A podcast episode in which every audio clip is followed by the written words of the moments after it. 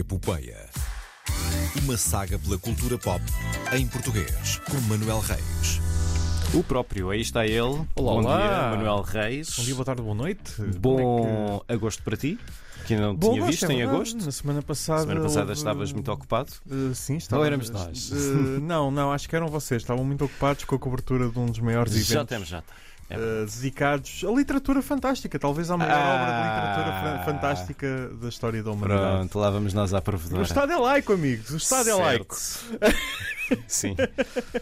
Nada contra, nada contra. uh, acredito que tenham feito um, um excelente trabalho. Uh, por isso. Olha, que- de- deixa-me fazer Sim, uma sim, ligação, porque todas estas horas de cobertura, especialmente televisiva da Jornada Mundial da Juventude, deu muito material para a cultura pop. Estou a falar de memes na internet. Deu Uh, muita coisinha. Deu, muita coisinha boa. deu, mas uh, não. Sim. Avancemos então para o nosso tema. Olha, uh, falar em uh, literatura fantástica, uh, há também contos da história, na história de Portugal, não é? Contos uh, tradicionais uh, que vão ficando assim perdidos uh, no tempo, mas não, não vão. Porque uh, em novembro de 2023 estreia aqui nesta casa, na Finalmente. RTP, a ouvir Finalmente. falar disso há Há meses. Dois anos. Dois anos já? Sim, sim, É. sim. Hum, Lusitânia. Uh, uma série antológica. Não confundir com Lusitânia Paixão. Uh, É outra coisa. Lusitana, Lusitana. não, paixão. não, É assim não Lusitânia. funciona o trocadilho. Eu sei, Pronto. Bacalhau, mas desculpa, às vezes tenho de estragar os trocadilhos. Hum, Lusitânia, uma série de antologia, são oito episódios uh, à volta de contos tradicionais portugueses. Eu estive à conversa com o Frederico Serra e com o Nuno Soler. uh, da Take It Easy, eles foram apresentar a série à Origin Con em Gondomar! Gondomar! Não está cá a Karina Jorge, pá. Eu sei que eu tu não nunca fazes que era estas para coisas. fazer isso. Eu sei que tu nunca fazes estas coisas. Preciso de Karina Jorge para estas coisas. Ela volta na segunda-feira. Ahm, estive à conversa com eles eh, e acho que podemos ouvir essa conversa. Frederico Nuno, o que é que é Lusitânia? Lusitânia é uma série baseada em lendas e mitos portugueses, da Lusitânia. É uma série de antologia de seis episódios. Em cada episódio conta a sua história, eh, com lendas totalmente diferentes. Umas, eh, uns episódios são mais de terror, outros mais de fantasia, outros mais aventura, outros mais comédia.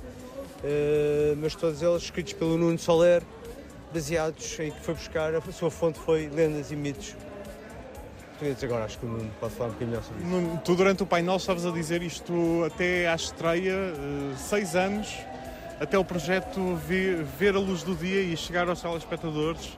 Eh, Como é que foi este processo? Escolher as histórias, conseguir convencer alguém a, a produzi-las? Foi um processo muito longo, mas muito gratificante. Eu comecei a escrever em 2016. A série só foi vendida em 2020.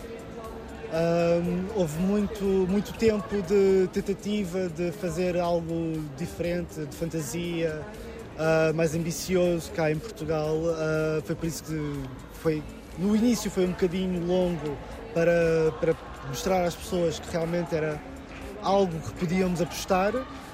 Ah, e, e depois foi toda a pré-produção de reescrever os guiões, de falar com o realizador, com o Fred, sobre novas versões. Ah, então foram assim uns anos valentes até agora a estreia, que vai ser em novembro de 2023. Uh, nós hum, vimos algumas imagens, acho que foi a primeira vez que partilharam tantas imagens, fora uh, o Criança Lobo, que foi um dos, é um dos episódios desta série que foi adaptado a- a filme, hum, adaptado, uh, estendido para, para filme. Hum, era um desejo teu, ou seja, isto é uma série uh, de fantástico, mas ao mesmo tempo cada uma das histórias mistura uh, um dos uh, cada- um género diferente.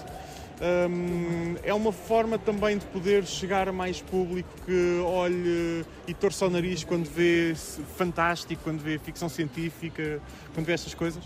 A ideia era mesmo criar uh, um- uma série de histórias uh, independentes umas das outras, ah, com géneros muito, muito ah, diversificados para, para chegar ao- também ao maior número de pessoas. Pessoas que se calhar não gostam de terror, prefiram comédia, ou pessoas que gostam mais de drama e, ou de aventura. Vão, vão conseguir tirar, vão conseguir saborear estas histórias ah,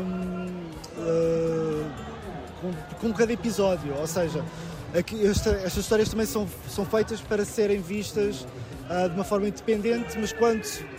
quando desculpa, São cosplayers, temos cosplayers aqui. eu estou a adorar, estou tão distraído agora, estou a adorar.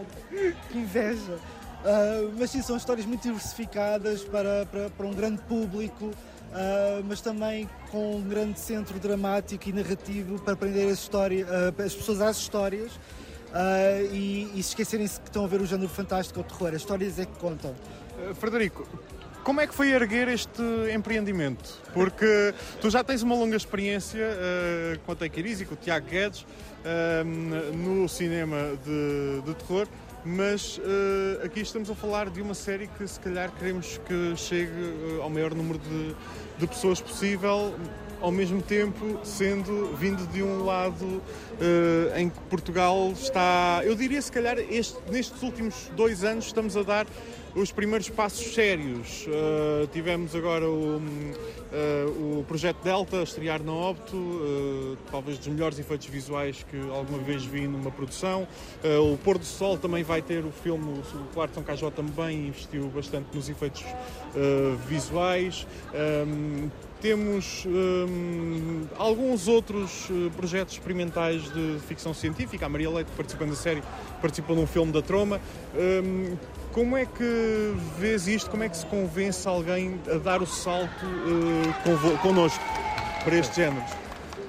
Neste, neste, ca- neste caso, convosco, há uma coisa que eu acho que é importante referir. Neste, neste caso, estas séries especificamente, eu quando li os episódios, eu percebi uma característica que estes episódios tinham, era que eram muito sobre personagens.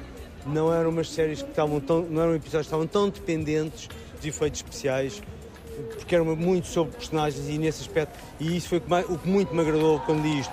São os personagens estavam bem construídos, os diálogos eram muito bons e o enredo e a maneira e o drama, a trama estava bem constru- construída. E isso, o que, é, que é que isto torna logo? Torna que tu pensas logo no, no- no- universo nacional? Pensas, isto são coisas que são execuíveis. Conseguimos fazer isto, são execuíveis. Não estamos dependentes de efeitos especiais ou coisas quaisquer inace- inacessíveis em que não- nunca vamos conseguir fazer uma coisa de jeito. Por isso, vamos então adaptar isto ao que nós conseguimos fazer e, estas, e a premissa destes contos é que já, tra- já trazia isso, já trazia uma, uma- um, um- eram, eram encantadores pela sua gênese e não pelo propriamente pelo que vendiam de mim ou da produção ou da, da realização. Ainda é cedo para falar nisto, eh, mas há contos para uma segunda temporada? Há histórias que queiras contar ainda destas? Ah, Há imensos Ah. contos. É, é que a quantidade é tão absurda. A quantidade é tão absurda. Ah, aliás, eu estava eu a pesquisar estas histórias que eu não conhecia, e eu acho que sou uma pessoa que lê bastante, princi- principalmente fantasia, eu sou uma pessoa que lê bastante, e eu fiquei parvo que eu não conhecia nem metade. E nós temos um, um universo tão rico e tão vasto que sim, isto daria para duas, três, quatro temporadas. Ah, aliás, o meu grande objetivo agora é que alguém, é que alguém também pegue nas lendas, pegue nos mitos, no nosso folclore e comece a investir nessas histórias, seja em longas, em séries, em banda desenhada, em qualquer, em qualquer medium. Ah, eu acho que era mesmo de aproveitar a riqueza cultural que nós temos. Muito obrigado ao Frederico Serra e ao Nuno Soler pela conversa. São seis episódios e não oito. Eu, entretanto, estive aqui a mostrar ao João o elenco uh, desta, desta série uh, e é um elenco Vasto, vastíssimo. vasto e absolutamente formidável. Um, são seis histórias isoladas, cada uma com um género próprio, tudo à volta de lendas do folclore português. Estreia em novembro em Portugal e vamos ver quando é que faz o seu percurso uh, pelo mundo. Um, nota ainda para uma notícia uh, que surgiu durante estes dias: Laura Dutra. Uh, atriz portuguesa que já fez séries como 1986, vai participar uh, numa nova série da Globo para é Brasil da Globo para a Globoplay que Está a gravar, eh, começa a gravar agora em agosto. Ahm, agora, como é que, sobre o que é que é a série? Sobre o que é que é a série? Sobre vampiros e lobisomens. Hum, Como é que se chama a série? não se chama Vamp, pois não. não, não, não, não. Podia ser, ah, mas não. Chama-se Lua Vermelha.